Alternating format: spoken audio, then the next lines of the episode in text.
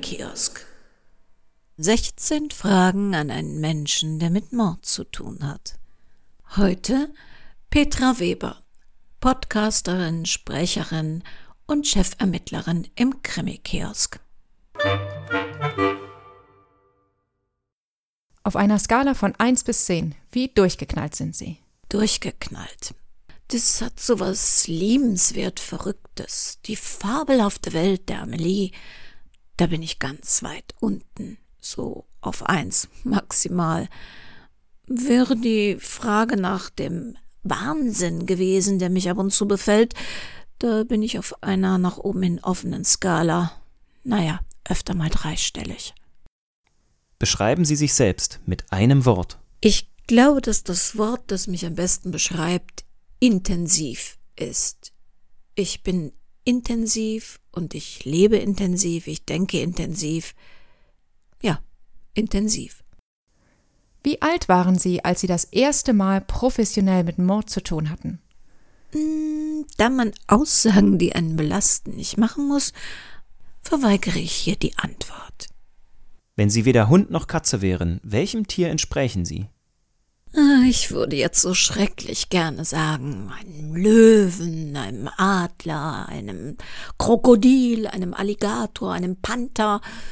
Aber die Wahrheit ist, ich entspreche wohl mehr einem Eichhörnchen. Ich bin ein Fan von Vorratshaltung. Ich verstecke meine Vorräte und äh, wenn ich sie brauche, finde ich sie oft nicht wieder. Ich fürchte, ich bin ein Eichhörnchen. Was ist Ihr Lieblingszitat? Ich habe tatsächlich zwei Lieblingszitate. Das eine ist von Agatha Christie. Nichts ist beglückender, als den Menschen zu finden, dem man den Rest seines Lebens ärgern kann. Ähm, das kann ich aus eigener Erfahrung wirklich bestätigen. Weihnachten 2015 hat mir eine Hörerin aus Leer ein Zitat geschickt, von dem wir beide leider nicht wissen, von wem es ursprünglich stammt. Wenn alles um dich herum auseinanderzufallen scheint, bleib ganz ruhig. Es sortiert sich nur neu. Das hat mir gut gefallen. Das fand ich sehr tröstlich. Und im Übrigen auch sehr treffend. Erzählen Sie von Ihren Fehlern. Ich bin sehr undiplomatisch. Ich persönlich nenne das gerne leidenschaftlich, aber Tatsache ist, dass wenn ich mich für eine Sache einsetzen möchte, und ich finde immer was, für das ich mich einsetzen möchte, oder wenn ich für irgendwas kämpfen will, dann fehlt es mir oft am richtigen Gespür dafür, wann die richtige Zeit, der richtige Ort, die richtige Person ist, um das zu verwirklichen. Und dann bin ich leider auch oft sehr emotional, so dass mir das Sachliche abgeht, was bedeutet, dass Menschen, die diplomatischer sind, häufig auch effizienter sind. Das halte ich persönlich bei mir für einen Fehler, dass ich da nicht das richtige Augenmaß oft habe. Und äh, meine Umwelt wird wahrscheinlich bemängeln, dass wenn ich arbeite, ich äh, dazu neige, ziemliches Chaos anzurichten. Ich persönlich empfinde das nicht so, weil für mich alles irgendwie seine Ordnung hat. Es ist halt nicht abgezirkelt. Ja, ich glaube, das sieht der eine oder andere bei mir als Fehler. Was tun Sie im Fall einer Zombie-Apokalypse? Ich habe absolut keine Ahnung von Zombies. Das ist nicht mein Genre. Ich weiß nicht, wie das genau funktioniert. So wie ich mich kenne, würde ich wahrscheinlich als allererstes googeln, herausfinden, was sind Zombies, was tut ihnen gut, was mögen sie überhaupt nicht, ähm, was ist überhaupt eine Apokalypse, äh, ist das was Endgültiges oder kann man darüber reden? Und am Ende mache ich dann was ganz Einfaches wahrscheinlich, wie oft bei allen Dingen, auf die ich mich großartig vorbereite. Ich könnte mir vorstellen, dass ich sie mit Helene Fischer atemlos durch die Nacht, stundenlang beschalle. Das hat noch immer gewirkt. Und wenn sie das überleben, na, dann sind sie einfach auch die bessere Spezies. Dann haben sie es verdient. Was motiviert Sie morgens aus dem Bett zu steigen? Ich bewundere absolut alle Leute, die morgens schon von ihrer Muse geküsst, von ihrer Kreativität geweckt, vom Leben erwartet werden. Das Einzige, was mich aus dem Bett holt, ist der Gedanke an Kaffee. Ja, Kaffee. Das ist mein Elixier. Und das holt mich morgens auch aus dem Bett. Welche ihrer Eigenschaften macht die Menschen in ihrer Nähe verrückt? Und würden Sie diese gerne ändern? Die Leute in meiner Nähe macht sicherlich öfter mal verrückt, dass in Zeiten, in denen ich sehr intensiv arbeite, ich mich oft nur auf das, was ich dann tue, konzentrieren kann und sie zwar beim Reden angucke, aber ehrlicherweise wohl mental öfter mal abwesend bin. Das heißt, man redet mit mir und während ich irgendwo, sagen wir mal in Wien oder in Leer bin, ähm, ja, reden sie und sagen mir wichtige Dinge und ich versuche mich zu konzentrieren, aber sie merken oft ziemlich genau, dass ich nicht wirklich zuhöre. Das tut mir sehr leid und ja, das würde ich gerne ändern, wenn ich bloß wüsste wie. Welchen Job würden Sie gerne in einem Restaurant machen? Da ich eine lausige Köchin bin, kommt das schon mal nicht in Frage. Spülen hasse ich und ähm, ob ich so eine geduldige Bedienung wäre, wage ich zu bezweifeln. Aber was für mich in Frage käme, ich wäre schrecklich gerne Patissier. Ich kann sehr gut backen und ich mache gerne Nachtische, Desserts. Also, wenn ich in einem Restaurant arbeiten dürfte, dann würde ich gerne Patissier sein. Mit welchen drei Adjektiven würden die Menschen Ihres Umfelds Sie beschreiben? Ich bin anstrengend.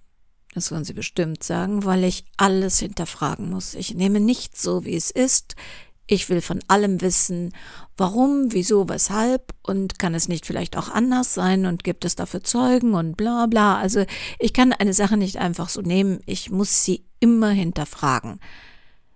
Dann würden Sie sicherlich sagen, dass ich zuverlässig bin, man kann sich auf mich verlassen. Wenn ich Abmachungen treffe, dann halte ich die. Und sie würden sicher behaupten, ich wäre witzig. Was daran nur tragisch ist, ich merke, dass Menschen öfter mal über etwas lachen, was mir bitter ernst ist. Wann haben Sie sich das letzte Mal verkleidet? Und als was? Obwohl ich Kölnerin bin, was man natürlich hier und da schon mal hört, habe ich mich noch nie für Karneval interessiert. Ich habe mich allerdings vor zig Jahren als junge Frau tatsächlich ein einziges Mal verkleidet. Ich habe damals im Außendienst gearbeitet mit einer Kollegin zusammen und zu unseren Kunden gehörte ein französischer Radiosender. Die wollten mal Weiberfassnacht in Köln so richtig erleben und hatten eine Örtlichkeit gemietet und es hieß, ja, wir machen eine Kostümparty. Meine Kollegin und Freundin hat sich dann als Kätzchen verkleidet mit Netzstrümpfen und Plüschöhrchen und ich hatte von einer Reise noch einen Sari und habe mich als Inderin verkleidet. Ähm, ja, wir sind dann da aufgetaucht. Dummerweise hatte man vergessen, uns mitzuteilen, dass das mit der Kostümierung kurzfristig abgesagt wurde, weil die Franzosen das irgendwie nicht hinkriegten und wir waren also da als Innerin mit Kätzchen die einzig Verkleideten. Eine fürchterlich peinliche Situation, an die ich mich nicht gerne erinnere und die mit dazu beigetragen hat, dass ich mich nie wieder verkleidet habe. Erinnern Sie sich bitte an eine Zeit und an ein Projekt, das Sie fast aufgeben mussten. Was hat Sie motiviert, doch weiterzumachen? Das ist tatsächlich noch nicht so lange her. Im Dezember letzten Jahres, da ging plötzlich mit Wien Kairo alles schief. Wirklich alles, was man sich vorstellen kann, ging schief. Und ich sah kurzfristig wirklich keine Möglichkeit, dass wir das tatsächlich so hinkriegen, wie wir uns das überlegt hatten. Gott sei Dank hatten wir eine Hörerin in Leer, die uns bei einem großen Problem geholfen hat und dafür möchte ich mich an der Stelle auch mal ganz, ganz, ganz doll bedanken. Bettina, ohne sie wäre das nix geworden. Ja, dann war das gerade mit Wien Kairo über die Bühne.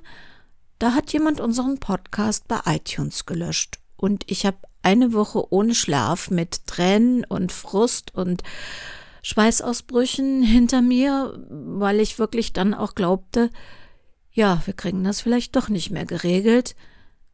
Hat aber in letzter Minute noch geklappt. Dann sind wir zu Podbean rübergewechselt. Und als wir dann dachten, wir hätten endlich alles mit dem Podcast im Griff, fing es dann an, dass unser Provider unserer Webseite Theater machte und es zu enormen Schwierigkeiten kam. Jetzt bin ich aber vom Sternzeichen Löwe. Und wir Löwen kämpfen, ob es noch Sinn macht oder nicht. Und hinzu kommt, weshalb ich trotzdem durchgehalten habe, dass ich so eine Art Romantikerin bin. Ich glaube immer, dass so kurz bevor alles zusammenbricht und man wirklich aufgeben will, man vielleicht doch noch auf einen ein Zauberer, eine Elfe, eine Fee trifft, die dann alles gut macht. Und tatsächlich kam dann auch eine Art Harry Potter aus Uppsala, der uns geholfen hat, diese ganzen Serverprobleme zu lösen.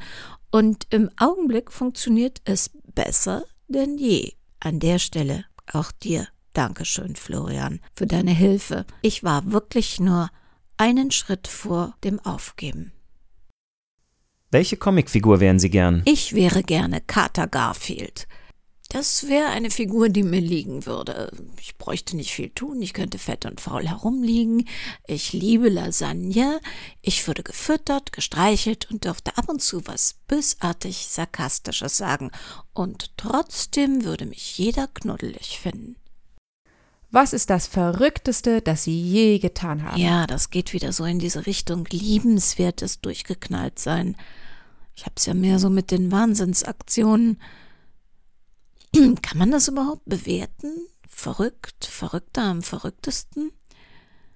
Also eine verrückte Aktion, die ich mal gemacht habe, wo man mir hinterher gesagt hat, mein Gott, das war ja wohl verrückt. Ich hatte mal auf ein Bett gespart und jeden Pfennig, ja, damals waren es noch wirklich Pfennige, zurückgelegt, um mir dieses Bett leisten zu können. Und dann bin ich bei einer Galerie vorbeigekommen und habe im Fenster ein Ölgemälde gesehen, das mir unglaublich gut gefallen hat.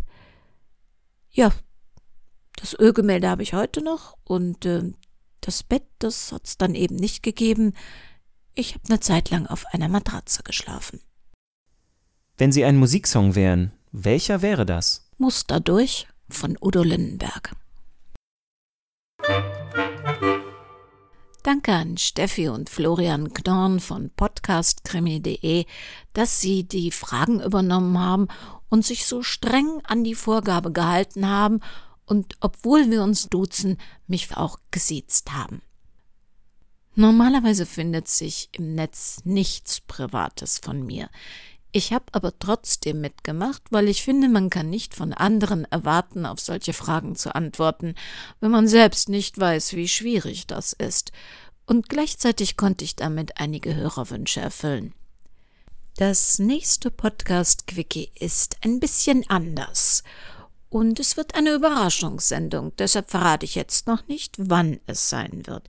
Nur so viel, es wird in einer besonderen Nacht online gehen und diese Nacht ist kein Donnerstag, also an einem anderen Tag. Alle Informationen zu dieser Sendung des Krimi-Kiosks Verlages Petra Weber in Köln wie immer in den Dateiinformationen beziehungsweise auf der Webseite www.krimikiosk.de. Neugierig? Na, dann weiter abonniert bleiben. Also gut auf sich aufpassen.